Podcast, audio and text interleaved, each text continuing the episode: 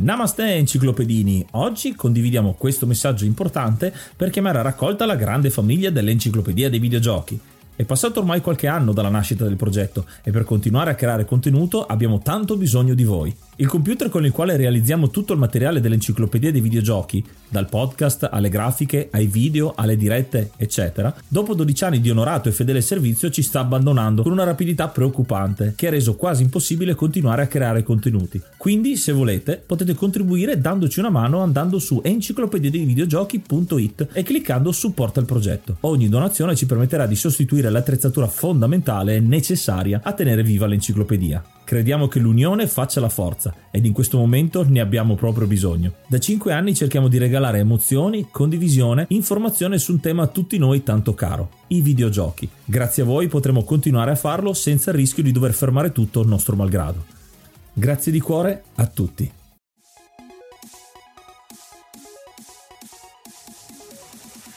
Namaste, benvenuti ad un nuovo episodio dell'Enciclopedia dei Videogiochi. Io sono Ace. E io sono Yuga e nel podcast di oggi parleremo di The Last of Us. E prima di cominciare vi poniamo la domanda del giorno, la domanda riferita a questo gioco. Questo è uno dei giochi che quando è uscito ha ricevuto recensioni stellari dal primo momento. È uno dei migliori giochi degli ultimi dieci anni, diciamo così, comunque degli anni 10, dal 2010 al 2020. Fatecelo sapere sapere con un vocale, ce lo potete mandare ovviamente su enciclopedia dei videogiochi.it. Ma l'episodio di oggi è speciale perché non siamo soli, ma abbiamo un ospite che ci aiuterà a scrivere questa nuova pagina dell'enciclopedia. Ciao Dadobax, benvenuto. Ciao a tutti ragazzi, è veramente un piacerissimo partecipare soprattutto con un videogioco come The Last of Us, che merita di stare nell'enciclopedia dei videogiochi, insomma. Assolutamente sì, infatti quando abbiamo deciso di fare questo gioco abbiamo un po' pensato a te come punto di riferimento in un certo senso, più che altro perché l'hai analizzato con i tuoi video su YouTube parecchio e insomma ci piace vedere la passione che traspare dal tuo materiale, ne sai parecchio di questo gioco, abbiamo deciso di tirarti dentro e aiutarci a scrivere questa pagina. Come mai vuoi parlare di The Last of Us? Beh, senza ombra di dubbio, mm, perché è un grande gioco e già lo hai anticipato, però mh, mm, mi ha toccato a livello anche molto personale come titolo singolo. In realtà il primo The Last of Us ha avuto quella capacità di andare a toccare delle corde della mia anima, del mio cuore, non solo come videogiocatore ma come persona. Sono rari i casi in cui determinati videogiochi hanno un impatto proprio nella mia vita. Eh, non è l'unico, però sono rari. The Last of Us è uno di questi, è stato veramente importante in una porzione particolare della mia vita per eh, la trama che ha, ma di questo ne parleremo ed è per questa motivazione che mi è rimasto così nel cuore. Quindi insomma, ecco, degli ultimi dieci anni probabilmente è stato il videogioco che ha avuto su di me un impatto maggiore. E prima di tuffarci a pieno in questo capolavoro, direi che possiamo ascoltarci un piccolo pezzo estratto dalla colonna sonora, anche questa spettacolare.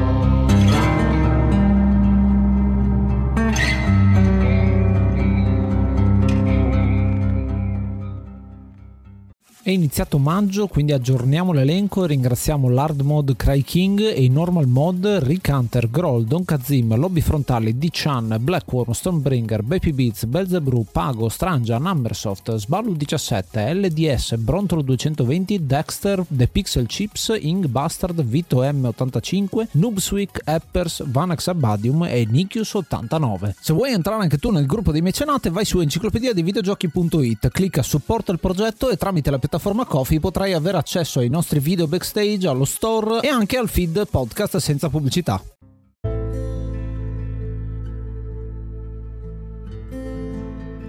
Il gioco di oggi è The Last of Us, uscito nel 2013, sviluppato dalla mitica Naughty Dog e pubblicato da Sony come esclusiva inizialmente PS3 e poi con la versione remastered per PlayStation 4 l'anno successivo. Ed è, mm, come dire, è un'avventura dinamica, un gioco pieno, veramente un po' survival, un po' action, con una trama pazzesca. E già il team di sviluppo faceva capire che sarebbe stato un progetto grandissimo. Dietro la creazione di questo gioco c'è Neil Druckmann un ragazzo che è uno sceneggiatore, è bravissimo a scrivere questo gioco, ma deriva anche da un bel po' di esperienza. Sì, con Naughty Dog ha fatto i Jack, ha fatto un po' gli Uncharted,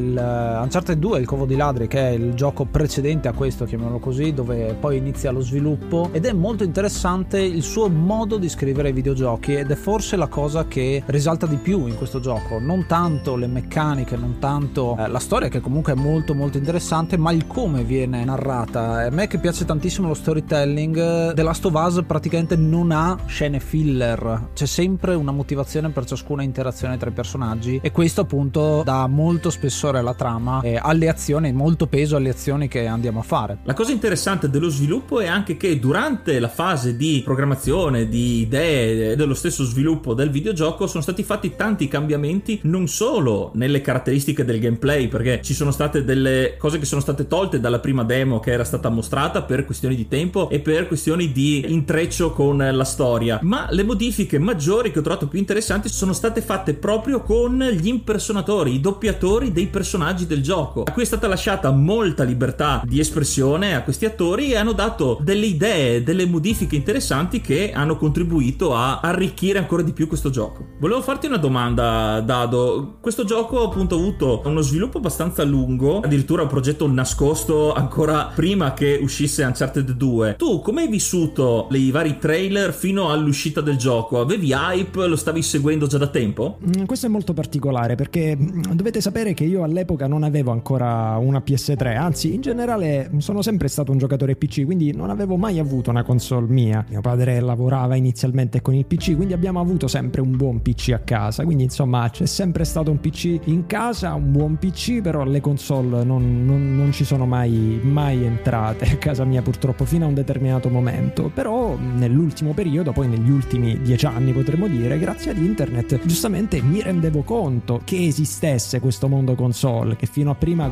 vedevo semplicemente quando capitava a casa di amici o eh, magari i cugini, va bene, eh, che avevano magari la PS1, la PS2 e così via. E quindi eh, insomma mi imbattei in questo trailer di The Last of Us per caso, in realtà senza neanche sapere chi ci fosse dietro, o meglio, sapevo che era realizzato da un Naughty Dog che avevano creato poi Uncharted, però io non avevo provato neanche Uncharted. Però mi aveva colpito di The Last of Us il fatto che mi sembrasse un po' il videogioco di Io sono leggenda, no il film con Will Smith. E ricordo che nel 2012 feci proprio un video sul mio canale, che era ancora appena nato, che parlai proprio di un possibile videogioco tratto dal film di Io sono leggenda. E proprio in quel video dissi, caspita che peccato, in realtà uscirà l'anno prossimo questo questo titolo che si chiama The Last of Us che mi piacerebbe giocare, però non ho ancora PS3. Chi l'avrebbe mai detto che poi a Natale dell'anno successivo comprai PS3 in bundle con la PS3 c'era proprio The Last of Us e poi divenne, guarda un po', uno dei miei videogiochi preferiti di sempre in effetti, se non altro uno dei miei giochi preferiti degli ultimi dieci anni. Quindi è stato un po' amore a prima vista se vogliamo, però ecco, non ho vissuto un hype smisurato per questa motivazione perché poi alla fin fine la PS3 ancora non l'avevo. Però ricordo bene che quando uscì il gioco gioco, eh, dato che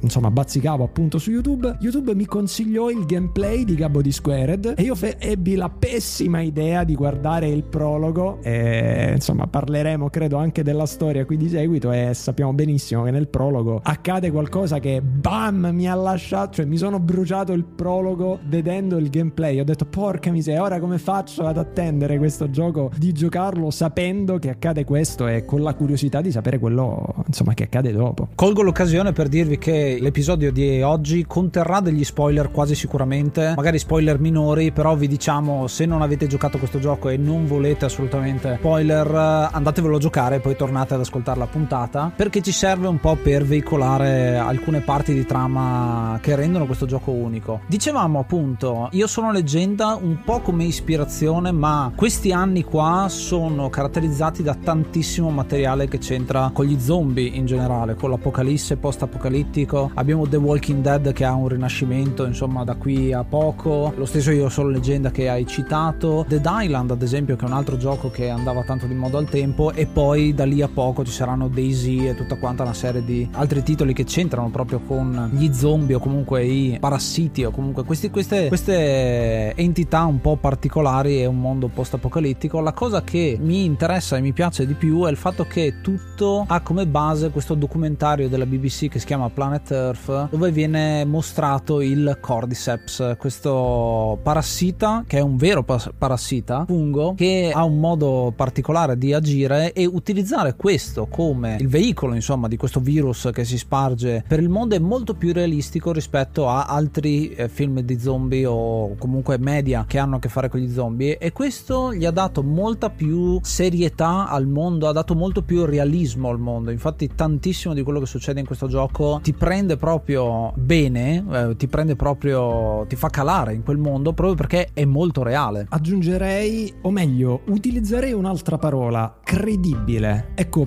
eh, spesso e volentieri quando si parla di realismo io lo avvicino più a videogiochi magari come Red Dead Redemption. Io credo che un gioco come The Last of Us più che realistico, mm, secondo me la parola che lo, medaglia, lo modella al meglio è credibile. Noi riusciamo, secondo me, a calarci bene all'interno dei personaggi perché sì, sono distanti da noi, ma la storia che viene narrata è credibile. Quindi ecco, questo credo che sia un grande punto di forza del gioco. E volevo aggiungere un fatto sul discorso degli zombie. In realtà c'è una motivazione tecnica, diciamo, per la quale diversi videogiochi vanno a scegliere gli zombie. Perché in realtà quando tu vai a creare dei nemici zombie non devi curare l'intelligenza artificiale. Cioè, in altre parole, andare ad inserire un'intelligenza artificiale per dei nemici umani significa eh, creare delle manovre di accerchiamento. E nel momento in cui invece vai a creare dei Draugur, ehm, nel caso specifico di un God of War, o degli zombie, nel caso specifico di The Last of Us, l'intelligenza artificiale è più elementare ed è per questa motivazione in realtà che riescono anche ad offrire degli scontri che appunto riescono ad essere credibili pur senza avere un'intelligenza artificiale strepitosa. Intelligenza artificiale strepitosa che in realtà poi si raggiunge in The Last of Us parte 2, ma nel primo capitolo si mantiene su buoni livelli.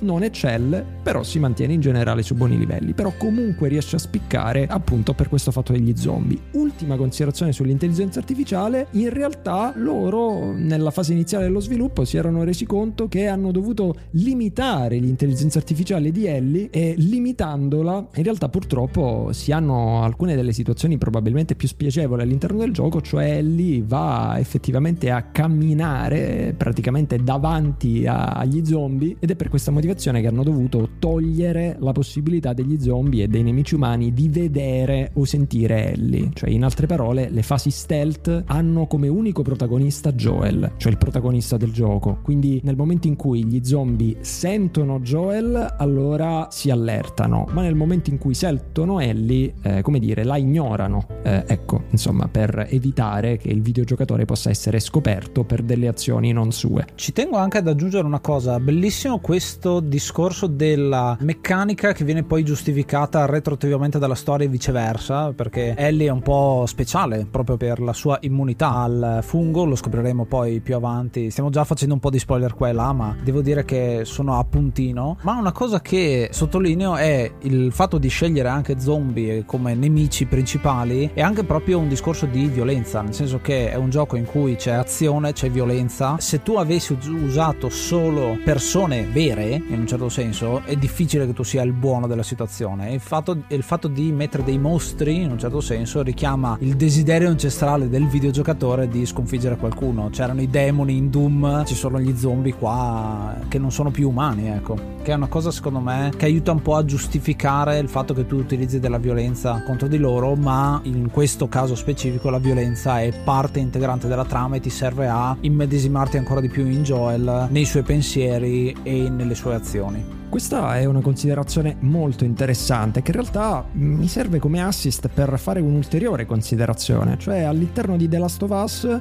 ti rendi conto che in realtà i veri mostri poi sono gli esseri umani e questa è una cosa molto affascinante, cioè in realtà nel mondo della post-apocalisse la maggior parte dei mali che poi vengono dati a Joel vengono causati dagli umani e non dagli infetti. Siamo già in fase spoiler, quindi posso cominciare a parlare, ma eh, all'inizio del prologo, quello che menzionavo, insomma, il colpo di scena che c'è all'inizio del prologo è che Joel perde la figlia. Raccontiamo un attimo come inizia The Last of Us. The Last of Us eh, inizia nei panni della figlia del protagonista, appunto il protagonista del gioco sarà Joel, ma noi controlliamo inizialmente la figlia del protagonista che è Sara, che è una ragazzina di boh, 13 anni, insomma, una ragazzina molto giovane e si sveglia nel cuore della notte svegliata appunto da non ricordo, una telefonata, delle bombe, delle botte, probabilmente la botta arriva dopo, ma eh, c'è qualcosa che non va. Quindi scende al piano di sotto e a un certo punto entra il padre, molto trafelato, in casa dicendo Sara stai attenta, perché papà che cosa sta succedendo? Bam! Ed entra un infetto in casa e il padre gli spara, spara all'infetto, ovviamente non alla figlia.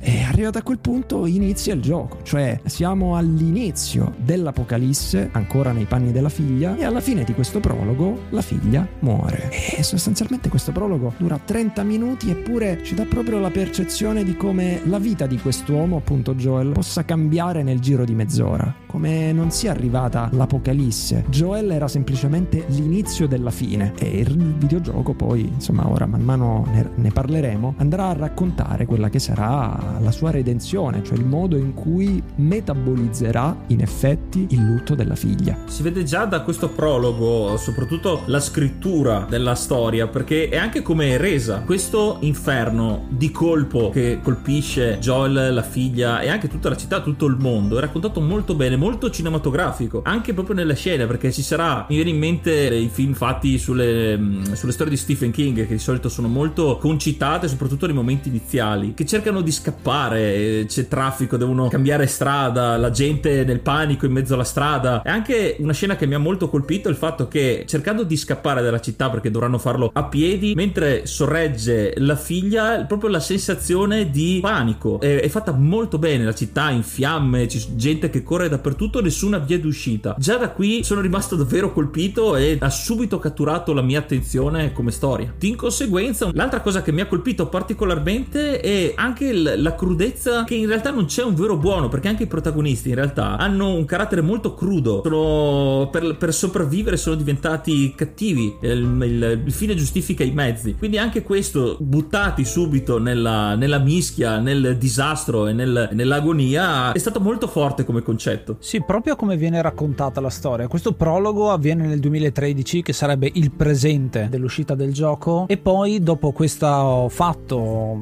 incredibile, insomma, che Joel perde la figlia, tra l'altro non uccisa dagli zombie, ma uccisa dagli stessi esseri umani, quindi appunto di nuovo il discorso del mostro dentro ognuno di noi ma la cosa interessante è che c'è un salto temporale di 20 anni, quindi il gioco è ambientato per la maggior parte del tempo nel 2033, in questo futuro post-apocalittico in cui Joel ha 50 anni praticamente ed è un eh, veterano insomma di questo, di questo mondo post-apocalittico, è molto più cattivo, molto più crudo, anche la compagna che avrà in questo periodo qua, Tess, con cui faranno scorribande in un certo senso, vanno a trafficare oggetti e spostarli da una parte all'altra e sono molto crudeli, addirittura uno dei loro contatti lo uccidono senza motivo quasi, senza farsi nessuno scrupolo. Ma la cosa interessante è che sottolinea proprio quello che dicevo prima, il gioco non racconta niente di questi vent'anni, lo sappiamo semplicemente vedendo il cambiamento che c'è in eh, Joel, questa rinascita diciamo da padre di famiglia a persona completamente crudele e poi vedremo un'altra rinascita perché questo gioco parla molto molto di rinascita nel corso di tutta quanta la trama. E quindi tutto quello che è in più, tutto quello che è filler, viene tagliato dal gioco. E questo rende il gioco molto asciutto, molto dinamico. Il fatto che sia diviso in 12 capitoli alla fine, il gioco intero, ti dà grosso pathos, perché proprio i momenti di azione maggiore, non azione semplicemente di gameplay, ma proprio azione di, del, dei fatti importanti che avvengono, vengono tagliati di tutte quante le, i rami morti che possono esserci in giro. La storia in realtà entra nel vivo relativamente subito, perché perché subito dopo il prologo c'è effettivamente una piccolissima fase di tutorial, in effetti ovviamente necessaria perché questi grandissimi videogiochi rivolgendosi poi ad un bacino di pubblico molto molto ampio devono necessariamente mettere dei piccoli tutorial supponendo che la persona che lo giochi magari non ha mai tenuto in mano un pad, cioè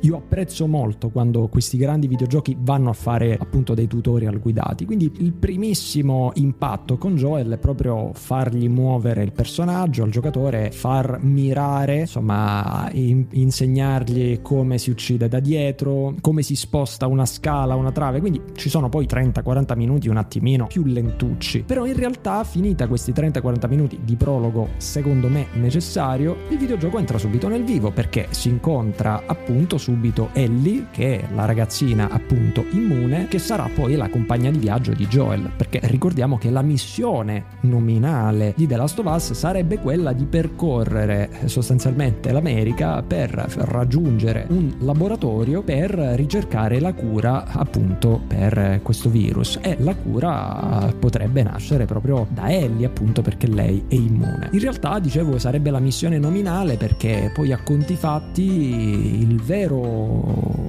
motore di questa, di questa avventura sarà il percorso di redenzione, se vogliamo, di Joel. Mediante appunto questo incontro con Ellie, Joel riscoprirà la sua umanità, soprattutto ritroverà probabilmente in Ellie la figlia che ha perso. Poi è questo in realtà il cuore pulsante del gioco ed è molto interessante come questo viene raccontato, il processo graduale e il come in realtà ognuno dei due veda nell'altro quell'ancora di salvezza che ha perso in passato. Secondo me il personaggio di Ellie è anche stato molto difficile da scrivere perché si parla di una ragazza che ha 14 anni e che nata già in questo futuro post-apocalittico, quindi ha dovuto crescere in fretta. Quindi ha 14 anni, ha i momenti in cui è una bambina e gioca ad esempio con Sam, che è uno dei due fratelli che troveranno lungo il percorso, ma dall'altra parte si trova a essere in questo mondo crudele e a dover fare delle azioni da adulta. Quindi è molto molto altalenante il suo modo di fare, ma è tutto giustificato. E qua devo fare un complimento in più ad Ashley Johnson, che è l'attrice che ha prestato il volto e la voce. La Johnson, insomma, io l'ho seguita anche in altri film, è anche uno dei membri della, di Critical Role, che è una serie famosissima, insomma, di Dungeons and Dragons eh, su YouTube e su Twitch. E devo dire che è riuscita a dare un personaggio unico da quel punto di vista, un, quasi un alieno, mi viene da dire in alcuni momenti, perché non ho nulla di persone a cui posso associare questo tipo di comportamento, no? E quindi costruire un personaggio che in quella situazione è credibile, è completamente credibile, diventa molto difficile, molto strano e un complimento in più. Soprattutto quando è una co-protagonista, non la, non la pilotiamo direttamente, o meglio, fa- lo facciamo ma solo in uh, alcune porzioni del gioco, in cui temevo di trovare un personaggio che il gioco fosse una rescue, rescue mission, quelle missioni in cui se la persona da proteggere viene uccisa c'è il game over automatico, ma giustamente come ha spiegato Dado prima, la sua intelligenza artificiale è giustificata e quindi non hai quell'ansia di dover proteggere un'intelligenza artificiale stupida. In questo caso è tutto giustificato e tutto fatto molto bene. E un plauso lo faccio anch'io perché se non fosse stato per lei, Ellie sarebbe stata proprio una eh, la principessa in pericolo. Grazie alle sue proposte e anche appunto alla libertà, come dicevo prima, che, è stata, che le è stata data a lei e agli altri attori, si è riusciti ad arrivare a personalizzare, dargli questo carattere particolare e indimenticabile. Parlando dello sviluppo di, eh, del personaggio di Ellie, anche dal punto di vista della storia c'è stata un'evoluzione nella creazione perché inizialmente doveva essere proprio la figlia di Joel, però con la storia che si stava sviluppando andava a cozzare proprio con la sceneggiatura e quindi è diventata una surrogata, una persona esterna che poi entrerà appunto nel, nel cuore del protagonista. Addirittura si diceva che doveva essere un ragazzo, un, un bambino, un ragazzino all'inizio. Vedete tutte le piccole, tutti i piccoli tasselli che si sono incastrati per arrivare alla fine a questo personaggio che è parte fondamentale della storia, un personaggio cardine, ma non è un peso, quindi è stato proprio un personaggio da Oscar come attore non protagonista.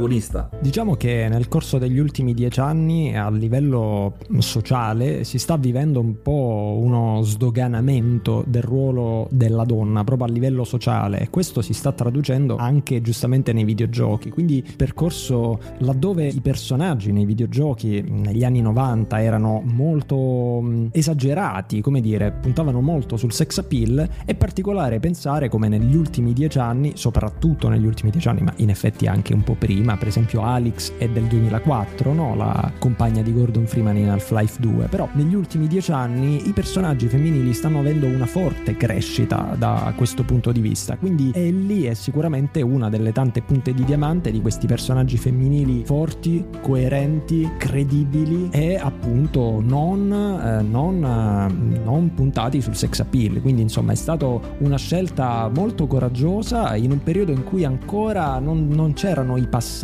come ci sono in questi ultimi anni, in realtà ancora nel 2013 non c'era proprio tutto questa, questo passaggio evolutivo che sta avvenendo negli ultimi anni e invece insomma Ellie è stato veramente un, un passaggio fondamentale. Nello stesso anno peraltro è uscito Bioshock Infinite che proponeva Elizabeth, altro personaggio secondario eccezionale anche in quel caso specifico, però che si eh, interfacciava con il protagonista in maniera un po' differente perché Elizabeth era una sorta di angelo custode, potremmo dire in realtà, di Booker DeWitt, il protagonista di Bioshock Infinite. Nel caso specifico invece di The Last of Us è effettivamente una compagna di viaggio, noi percepiamo la sua presenza come se fosse una persona viva dall'altra parte dello schermo, è estremamente notevole quello che sono riusciti a fare, in realtà ho giocato recentemente il primo The Last of Us in occasione appunto del 2, mi, sono reso conto di come da un determinato punto di vista sia un po' invecchiato giustamente, ma dall'altro dello spessore che riusciva ad avere per quel periodo e che secondo me riesce ad essere notevole anche al giorno d'oggi. Curiosamente il gioco, come detto, sfrutta in maniera differente il personaggio femminile, anche se fa un po' il trabocchetto all'inizio, quando c'è l'introduzione al mondo del 2033, eh, la nostra compagna Tess, che è la, la, la guerriera, è carina, sembra appunto la compagna, quella che potrebbe avere la relazione amorosa con il protagonista, in realtà è solo un tramite, perché arriva a un certo punto dopo l'introduzione di Ellie, Tess lascia appunto il, la storia, perché appunto finisce male, è un po' unesca per poi effettivamente dare probabilmente anche ancora più importanza al personaggio di Ellie che si discosta totalmente dallo stereotipo, come dicevi.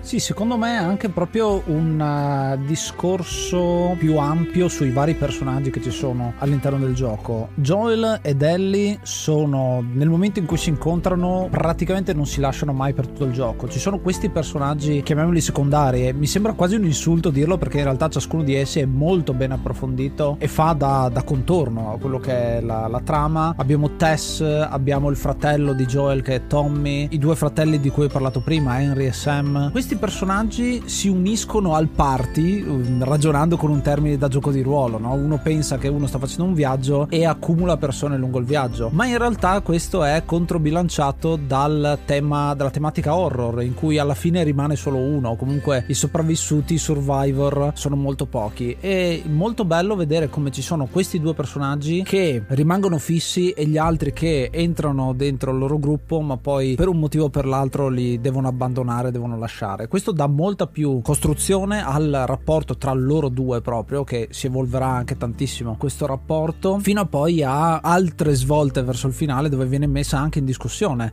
l'unione tra i due personaggi. L'evoluzione del rapporto di Joel con Ellie infatti è proprio da film, partono che lui lo prende come un lavoro, deve portare questa ragazza al punto B. Addirittura a un certo punto vuole sbarazzarsi di lei perché lui, avendo avuto il trauma della figlia, non vuole averne un altro, quindi la considera solo un lavoro, un oggetto, anche se in realtà già dal fatto che vuole farla scortare da qualcun altro, quindi non essere lui a rischiare di perderla, fa già vedere delle crepe nel suo muro che si è costruito dopo i vent'anni che sono passati dal prologo. Man mano ci sono quei piccoli tocchi, quelle piccole scene eh, dove pian piano troveranno dei punti in comune. Ricordo la prima risata insieme, il primo sorriso insieme è atipico perché fino a un punto prima la considerava proprio un personaggio secondario e poi pian piano si fa strada per arrivare poi anche a un climax. Quando eh, lei gli dice io non sono tua figlia, una frase che si sente molto spesso nei film e nelle serie in, in queste determinate situazioni e quindi qua c'è lo spacco, lo, la spaccatura tra i due che poi in realtà tornano insieme eh, alla, alla, fine della storia. Quindi anche qui scritto molto bene e devo dire, come hai citato anche tu Ace, il, il fatto che i personaggi che si uniscono al gruppo per poi uscire, perché il loro arco narrativo è relativamente breve se valutiamo la storia principale, però in questo breve lasso di tempo vengono proprio caratterizzati bene, quindi quando finisce la loro storia all'interno del gioco non siamo insoddisfatti, non ci chiediamo cosa sarebbe successo sé,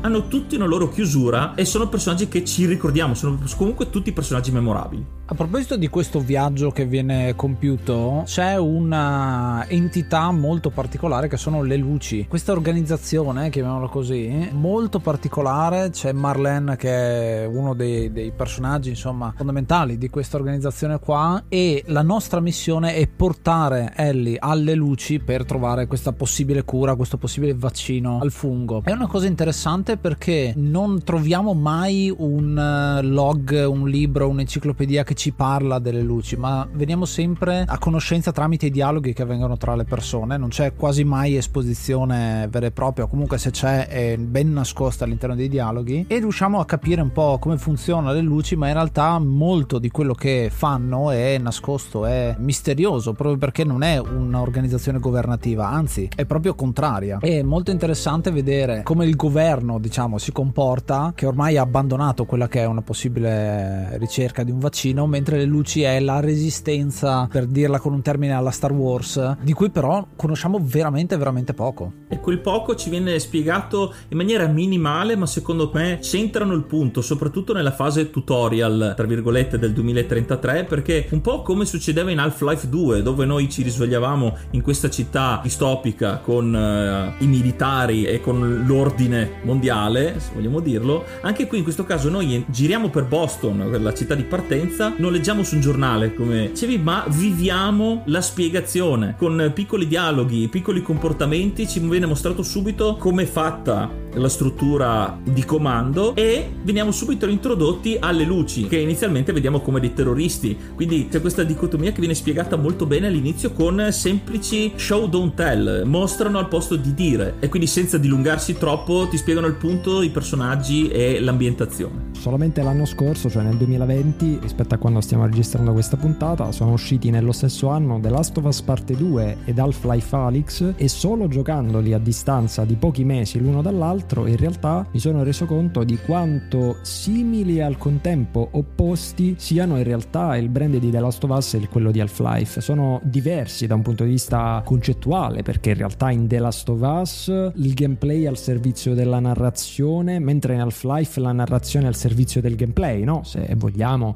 Half-Life in generale, eh, in particolare il 2 va ad introdurre il mondo della fisica, cioè eh, ha il cuore nel gameplay, però in generale all'infuori di questa differenza filosofica, in realtà da un punto di vista di struttura del gioco sono due videogiochi che condividono molti punti in comune, cioè appunto condividono mh, delle fasi di esplorazione, delle fasi lente, delle fasi narrative in cui il giocatore è immerso man mano e condividono il concetto di show don't tell e um, in questo in realtà secondo me l'influenza del primo Half-Life ha lasciato un impatto sul mondo del videogioco talmente notevole che poi è chiaramente stato The Last of Us ad attingere poi su quella base, però in realtà ecco ci sono tanti punti in comune, non solo insomma questo qua della scoperta di City 17 così come di Boston, ma in realtà in diversi punti, ecco non è un caso in realtà che poi in The Last of Us Part 2 ci sia questa apertura del mondo ma mantenendosi lineare in una maniera tutto sommato simile a come Half-Life 2 andò ad aprire il primo Half-Life, laddove il primo Half-Life era molto lineare, Half-Life 2 andò ad aprire molto. Ecco, mm, insomma, c'è veramente eh, un, eh, un, punto di contatto, sono così vicini eppure così lontani, quindi insomma mi fa piacere che lo hai citato perché insomma proprio appunto in realtà non, non ci avevo mai fatto caso, ma l'anno scorso appunto giocandoli a distanza di poco tempo l'uno dall'altro, appunto mi sono reso conto di quanto in realtà questi brand siano vicini eppure lontani. Credo ci sia anche un discorso di note, nel senso che ci sono molti giochi che suonano la stessa nota, anche se è molto bella. Quindi un gioco in cui eh, ho citato prima Doom, nel senso che Doom è un gioco in cui vai a uccidere i cattivi, che sono dei demoni, e fai solo quello per tutto quanto il gioco. E quindi si nota e esplora molto una singola eh, cosa da fare. Ci sono giochi dall'altra parte che hanno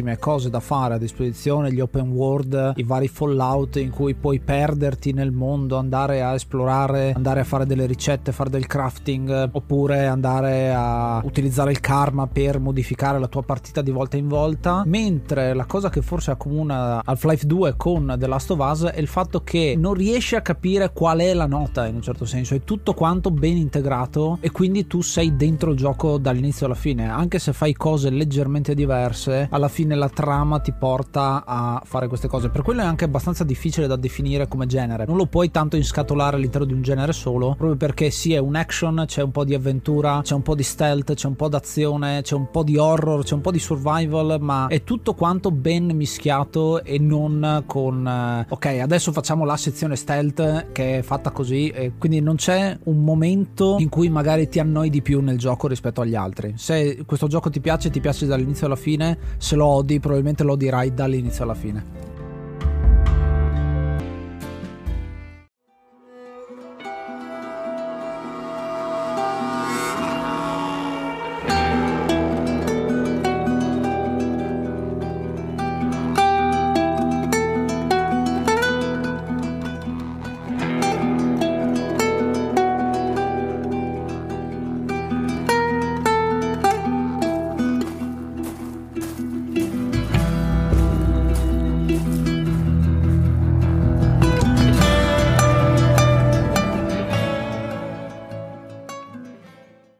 Vieni a seguire le registrazioni su twitch.tv slash enciclopedia videogiochi per vedere come nascono gli episodi del podcast.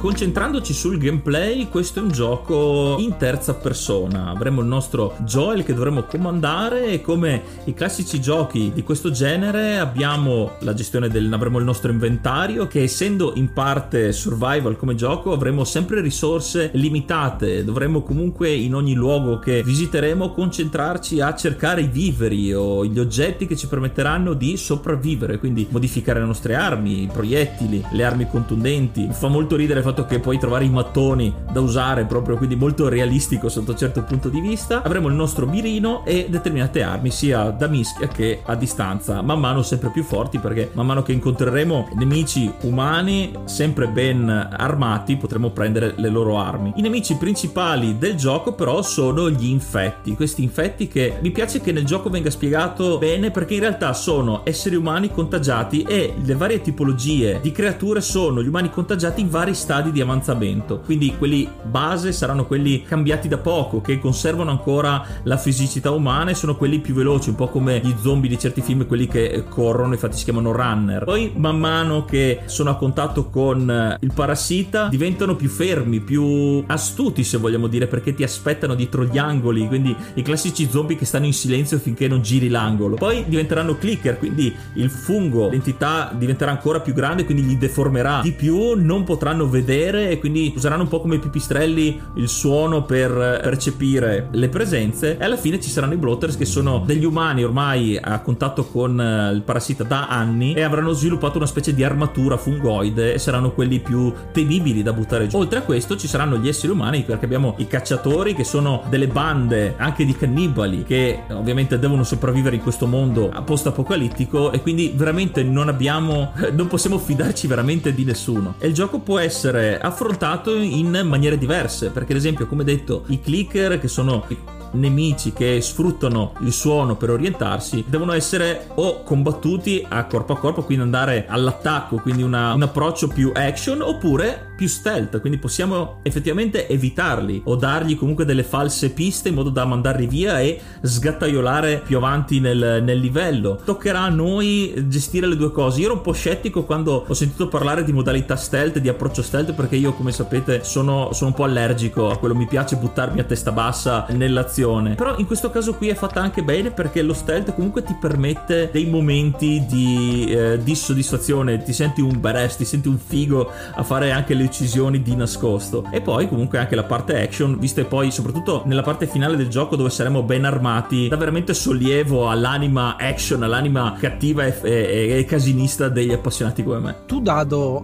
l'hai affrontato in una maniera, nell'altra l'hai giocato più volte e soprattutto cosa ne pensi della rigiocabilità? Giocabilità di questo titolo? La prima volta che giocai The Last of Us, come detto, ero alla mia prima console in assoluto, quindi io da giocatore PC puoi immaginare che stringere in mano il pad di PS3, che insomma farò arrabbiare qualcuno, però insomma non era proprio il miglior pad sul mercato in quel periodo, quello della 360 era decisamente più interessante, non è un caso che al giorno d'oggi il DualSense, che è strepitoso, abbia preso no, per certi versi un po' la conformazione del pad eh, della Xbox, sia più no, maneggevole. Insomma il DualShock 3 non era proprio e quindi io abituato con mouse e tastiera, quel pad era proprio e insomma io l'ho giocato a normale ma ebbi una difficoltà che non vi dico. Quindi in realtà la mia prima partita, cioè proprio tutta la mia prima run per così dire, fu tostissima. Cioè io ricordo il primo della cioè la prima run in The Last of Us io la ricordo come un'impresa. In realtà a distanza poi di anni ho rigiocato più volte The Last of Us, peraltro l'ultima volta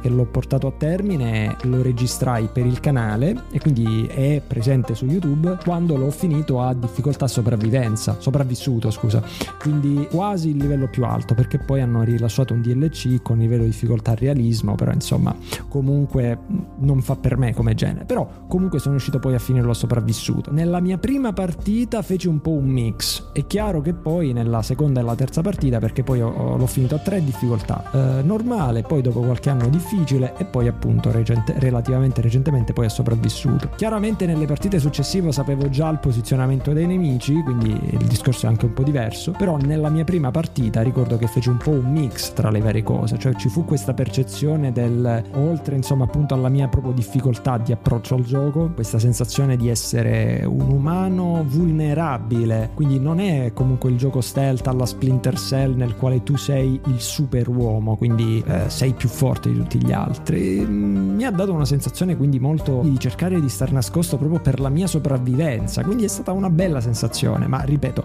la difficoltà nella mia prima partita è stata acuita dalla mia inettitudine a utilizzare un pad. Ci tengo a citare anche quelle che sono le speedrun di questo gioco, perché questo gioco ha parecchi record da due ore e mezza più o meno per finire tutto il gioco e secondo me è anche una cosa interessante quella, nel senso che conosci la trama, conosci la narrazione, però poi ti vai a concentrare proprio sul gameplay specifico e c'è una bella comunità che sta cercando di finire sempre più velocemente il gioco, sfruttando quello che si può, perché nelle speedrun vanno a cercare anche i glitch per poter saltare una parte, per magari saltare un dialogo, eccetera, eccetera, che secondo me lo rende ancora più interessante perché vuol dire che tantissime persone sono affezionate a questo gioco e vogliono rigiocarlo più e più volte proprio perché per avere un record relativo a questo gioco, quindi ancora di più segno di quanto sia rimasto nel cuore di tante persone. E a proposito di trama e del gioco che si può finire in due ore e mezza, cerchiamo anche noi di darvi qualche spunto e notizia di quello che succede nel gioco. Quindi ci muoviamo stealth, abbiamo delle sezioni d'azione, abbiamo tantissime cinematiche che però sinceramente a me non hanno mai stufato. Molto spesso capita che ci sono delle cinematiche super lunghe che annoiano dopo un po'. In realtà in questo caso sono integrate alla perfezione secondo me perché anche un occhio allenato non ha mai la sensazione che stia cambiando completamente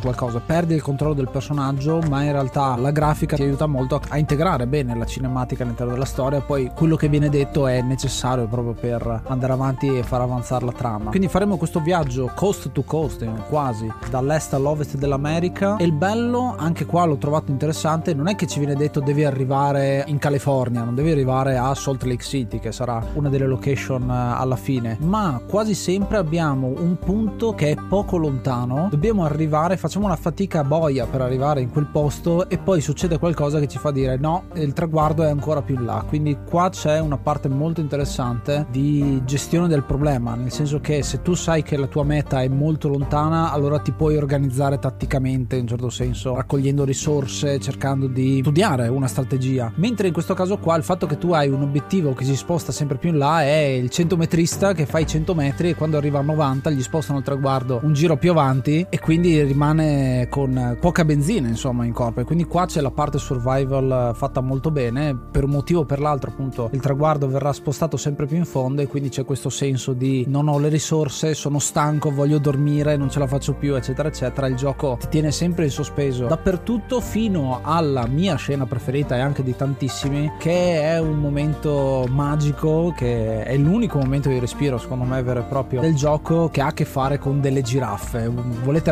cercarcelo. Eh, guarda, appena hai detto il mio momento preferito, cioè mh, avrei, ti assicuro, indovinato che, che, sarebbe stato quello. Insomma, è uno dei momenti effettivamente molto cari. Non è un caso che diverse artwork ritraggano proprio quel momento, perché è così. Eh, non è la giraffa in sé, ma è anche proprio quello che si dicono effettivamente. Joel in quel frangente si percepisce che dice ad Ellie: Ma sei sicuro che vogliamo farla questa cosa? Cioè, possiamo tornarcene a casa? Casa e stare noi due. In quel momento in realtà per Joel è già finita, cioè il percorso di redenzione in realtà c'è, c'è già stato. Ovviamente manca poi il gran finale, però in realtà lui già la, l'avrebbe avuta, insomma, la, la, come dire, la figlia, insomma, l'avrebbe ritrovata un po' la figlia che aveva perso. Poi ovviamente quello che succede alla fine, magari parliamone oramai del finale in sé per sé perché avviene proprio, proprio vicino, subito dopo la scena della giraffa si entra nel gran finale. Volevo solo aggiungere una cosa su questa scena delle giraffe, che ho notato, come abbiamo detto, l'evoluzione dei due protagonisti. In questo caso qui noi abbiamo un Joel, una cosa che mi ha colpito tantissimo, abbiamo un Joel che è sempre stato fino adesso durissimo e si è lasciato andare poche volte con Ellie, dimostrando un po' di amorevolezza. In questo caso qui, e poi lui non si è mai fermato, lui aveva l'obiettivo, devo portare Ellie alla fine, abbiamo, ho questo obiettivo. È la prima volta che lui si ferma, come diceva Ace, l'unico attimo di respiro che c'è in tutto il gioco, e si lascia andare. E allo stesso modo Ellie, che sì ha 14 anni, però è cresciuta nell'apocalisse, quindi è una ragazza dura che si arrangia, che sa come sopravvivere. In questo caso qua viene fuori però la fanciullezza, vede le giraffe, corre, chiama a gran voce Joel perché la raggiunga perché è uno spettacolo bellissimo. Qui si vede proprio il cambiamento e la, la, la spensieratezza dei due personaggi. Coccia molto poi con il finale perché il finale che adesso stavi introducendo è molto duro per tutti i due personaggi. Quindi è proprio come se avessero dato dopo essere stati all'acqua alla gola tutto il gioco un attimo di respiro per poi cadere ancora più nel baratro come fanno molte giostre in realtà. Ci tengo a precisare che ovviamente Ellie non poteva aver visto una giraffa da nessuna parte se non magari in qualche depliant per caso perché noi comunque le vediamo alla tv, vediamo nei film. Prob- probabilmente non aveva visto mai una giraffa in vita sua. Probabilmente, dico poi, ovviamente non lo so. Quindi è molto probabile che lei si possa essere trovata a vedere questi animali così particolari, buffi se vogliamo, no? goffi, con questo collo lunghissimo e che sia rimasta doppiamente stupita. Io ricordo me quando ero piccolo, quando vidi per la prima volta una giraffa, un elefante, sono degli animali molto particolari, no? Quindi io immagino che probabilmente Ellie non avesse proprio mai visto una giraffa, quindi trovandoci al cospetto di questi animali così particolari sia rimasta due volte stupita. Sì, qui c'è sottolineato quello che dicevo prima riguardo all'alieno. Ellie è nata in questo mondo post-apocalittico e praticamente non sa che cosa c'era prima, non sa che prima c'era un mondo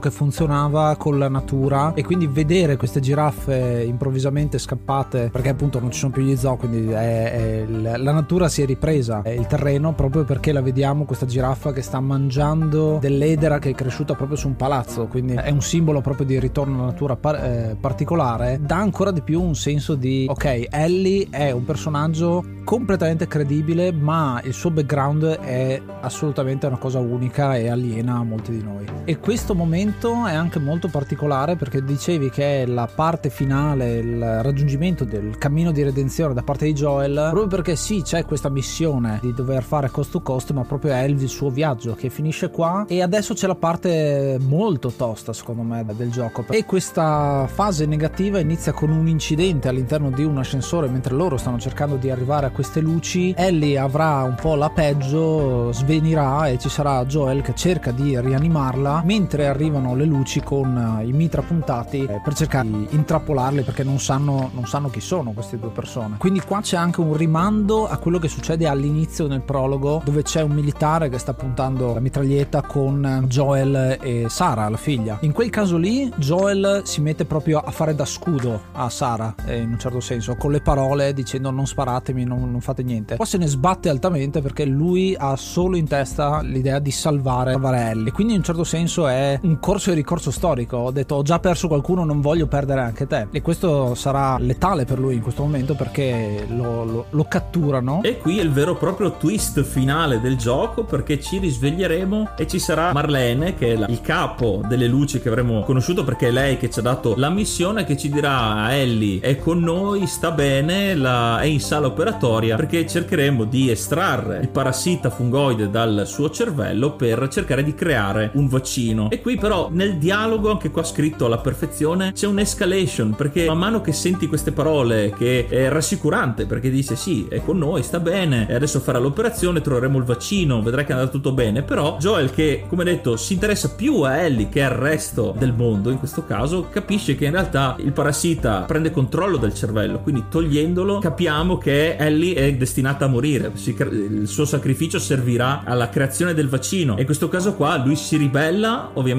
viene tenuto catturato dalle luci e Marlene lo manderà via, un suo scagnozzo lo terrà lontano, vattene e se ti metterai contro la nostra strada ti, ti uccideremo. E qui parte la fase finale in cui Joel torna a mio avviso attivo però con uno scopo diverso, salvare Ellie. E quindi qua la parte forse anche più difficile del gioco perché dovremo farci largo per tutto l'ospedale perché ovviamente è all'ultimo piano la sala operatoria. Dovremo veramente dar fondo a tutte le nostre energie a tutti i nostri oggetti dell'inventario armi per arrivare al punto culmine quindi arrivare in sala operatoria e salvare la nostra figlioccia riuscirà a salvarla a toglierle dalle grinfie dei medici e a scappare anche qui inseguiti da tutti i rimasti delle luci che in questo caso sono i cattivi di questo, di questo finale. Riuscirà a arrivare al, al parcheggio sotterraneo per fuggire in auto per però scontrarsi con l'ultimo ostacolo, ovvero Marlene che li ha seguiti, li ha anticipati e lo minaccia, però dicendo fai la cosa giusta. Il sacrificio di Ellie servirà a potenzialmente salvare il mondo, a ricostruire la civiltà. E quindi gli dà una scelta, anche se ovviamente con una pistola puntata la scelta non è una scelta e vediamo qui uno stacco con Joel che sta guidando via dalla città, quindi anche qui molto cinematografico, non viene visto, non ci fanno vedere subito quello che succede. Inizialmente crediamo che lui abbia accettato, abbia lasciato Ellie nelle mani delle luci e se ne sia andato, ma qualche secondo basta per capire che in realtà Ellie è con lui. Si risveglia sul retto della macchina mentre si stanno allontanando e chiede cosa succede. In questo caso Joel, girato molto bene, le spiega che in realtà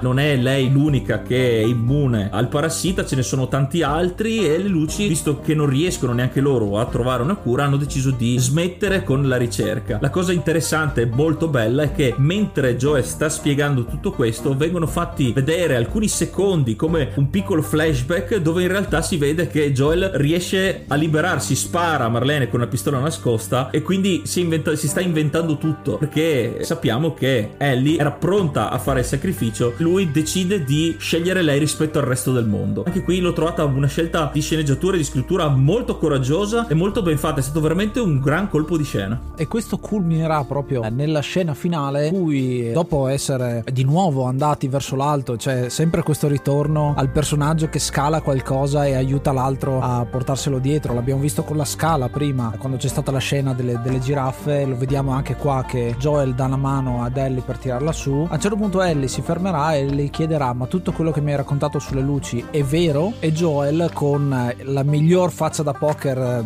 dei secoli gli dirà sì. E questo è un finale che lascia un marea secondo me di interrogativi ma è perfetto. È un cliffhanger con i fiocchi. Joel mente sapendo di mentire come dire Joel è conscio che in quel frangente la sua bugia sarà ma poi scoperta. Ed infatti in realtà il sequel parte proprio da questo. Ma in realtà non vorrei fare poi considerazioni sul sequel perché appunto ci butteremo in un altro percorso anche e soprattutto perché magari una persona ha giocato l'1 e non il 2 quindi mi sembra anche giusto non fare spoiler del 2 però per dire come in realtà poi Naughty Dog siano stati molto capaci nel partire da questo primo titolo per poi proseguire effettivamente la storia senza forzature poi nel secondo capitolo. In effetti un sequel vero sequel. Eh, non è sempre così. Capita talvolta che alcuni videogiochi facciano un sequel e dicono ma ora cosa devono raccontare? E in effetti The Last of Us Parte 2 va a continuare proprio da questo punto, in effetti, cioè proprio tutte le conseguenze di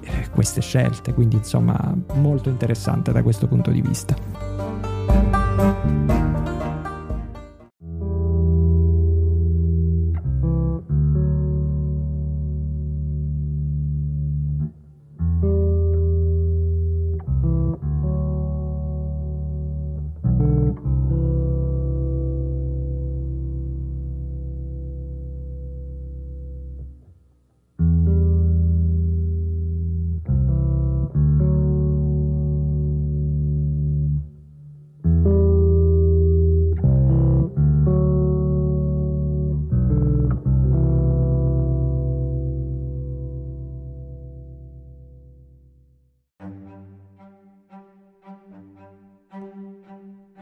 Questo era The Last of Us, davvero un gioco che sta facendo la storia dei videogiochi e che è stata una bella sorpresa per me. Come detto, io ero un po' scettico per la questione dello stealth, ma il gameplay, come è stato sviluppato, come è stato integrato, la storia che mi ha fatto rimanere incollato per tutte le ore del gioco, le visuali, la musica e a tutti gli elementi di un Colossal. Infatti, la serie televisiva che stanno facendo spero riesca a ricreare anche solo un minimo de- delle emozioni che mi ha fatto provare questo gioco e anche la cura nei dettagli. Una cosa che ci tengo a dire, anche le, le, le citazioni nelle varie città in cui ci spostiamo, c'è anche Pittsburgh che l'autore eh, ha preso come omaggio a Romero perché è lì che è stato girato The Night of the Living Dead che prende molto spunto eh, questo gioco, da cui prende spunto. Quindi davvero un insieme meraviglioso di tutte le cose belle che si possono fare, la, la, la cura nei dettagli, il gameplay, la storia e davvero non me l'aspettavo, soprattutto dallo scetticismo che avevo inizialmente. Infatti non l'ho giocato subito, però l'onda che ha generato questo gioco, i voti di recensioni, tutti ne parlavano e anche il seguito perché l'ho giocato abbastanza recentemente, in realtà, davvero mi ha fatto provare un'emozione dall'inizio alla fine e per questo gli do 9 macete su 10. Macete perché c'è un'altra scena forse che mi è rimasta ancora più impressa rispetto alle altre dove c'è Ellie che farà uso di questo macete in una scena fortissima e traumatica, quindi è forse una seconda scena veramente imperdibile di questo gioco. Tu invece Ace cosa ne pensi? Io ho intenzione di dargli 10 premi su 10 la motivazione è questa. Avevo inizialmente pensato al 9,5 da dargli, ma secondo me il 10 pieno se lo prende perché è un gioco che è riuscito a unire una community, a unire una, un pensiero comune, insomma, rispetto a questo gioco e non è mai stato frainteso, soprattutto dalle grandi testate, quindi si è alimentato un po' la cultura di questo gioco. C'è chi l'ha scoperto, ci sono le grandi testate che hanno fatto le loro votazioni a maggior ragione e quindi non è un 10 che viene dato ad esempio da Eurogamer, da Game Informer, da tutte le grosse case di recensioni, anche IGN dal 10, ma in questo caso è giustificato. Spesso siamo abituati a vedere dei giochi che prendono voti altissimi che magari sono un po' influenzati dal mercato, un po' influenzati dalla pubblicità, eccetera eccetera, mentre questo gioco lo è per i contenuti che va ad offrire e quindi secondo me se li merita tutti. È stato gioco dell'anno, vinto BAFTA, ha vinto veramente di tutto questo gioco e secondo me è più che giustificato un voto così alto, proprio perché è riuscito a unire gameplay, grafica, suono, tutto mescolato in una storia che ti vivi dall'inizio alla fine e che ti lascia dentro veramente qualcosa, ti può cambiare proprio, non solo come videogiocatore, ma proprio anche al di fuori. E questa cosa raramente succede con i videogiochi, raramente succede anche con libri, con altre tipologie di media, però che ci riesca un videogioco a maggior ragione, anzi ha aperto un po' anche la strada a dei videogiochi che vogliono essere più seri in un certo senso. Non dico tanto seri seriosi come tematica, ma videogioco che si propone come un'opera da seguire, un'opera da apprezzare in tutto e per tutto e che soprattutto ti lascia qualcosa dentro. E tu Dado cosa pensi? Io do 10 su 10 anche io, come simbolo direi Ellie, 10 Ellie su 10 perché secondo me in realtà è stata Ellie a fare tanta la differenza, tanta differenza, in realtà The Last of Us si propone secondo me come mm, punto più alto di una generazione. In realtà poi insomma ci sono tanti discorsi da fare perché la generazione PS3, Xbox 360 e Nintendo Wii è stata una generazione eccezionale. Beh, è difficile eh, individuare un punto più alto della generazione perché se ce ne andiamo da Nintendo per dire Super Mario Galaxy, no? Stiamo parlando di un capolavoro sotto altri punti di vista, no? Però dico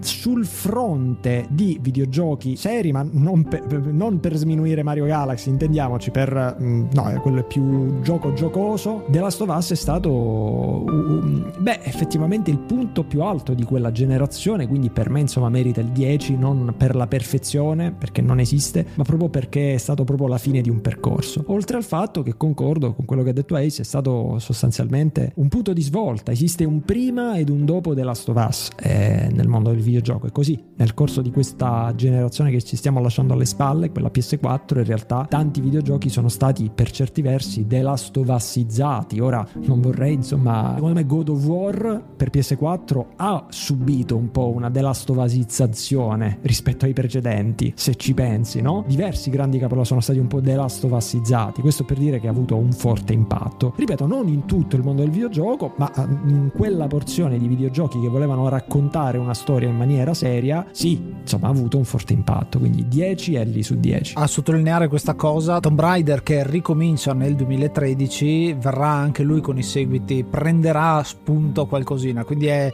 interessante perché Tomb Raider l'originale va a influenzare Uncharted che diventa un po' la base di partenza con cui fanno The Last of Us e poi ritorna indietro, è bellissimo. Vero, è un po' come chiudere il cerchio, diciamo.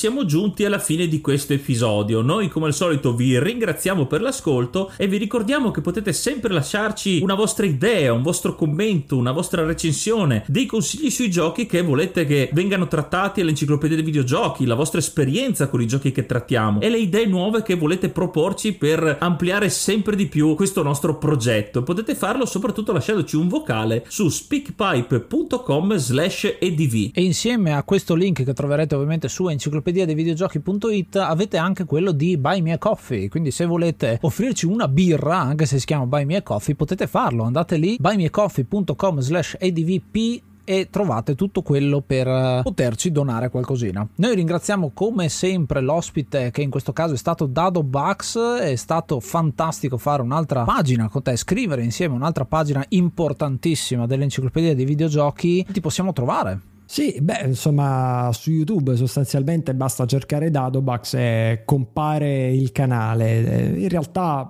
sì, faccio qualcosina anche su Twitch, su Instagram in generale, però ecco, il cuore pulsante del mio lavoro è su YouTube, quindi se vi va passate a dare un'occhiata ai miei video, perché no, magari partendo da quelli di Last of Us, lasciate un commento lì sotto dicendo parto dall'enciclopedia di videogiochi, sai, volevo dirti questo pensiero e lo leggo con molto piacere. Bene, perfetto, troverete il link ovviamente cliccabile anche dalla puntata puntata del podcast. Grazie ancora. Noi ci riascoltiamo la prossima settimana e ascoltate l'enciclopedia dei videogiochi. Io sono Ace. Io sono Yuga. E io sono Dato Bax, ragazzi. Grazie a tutti. Namaste and be brave.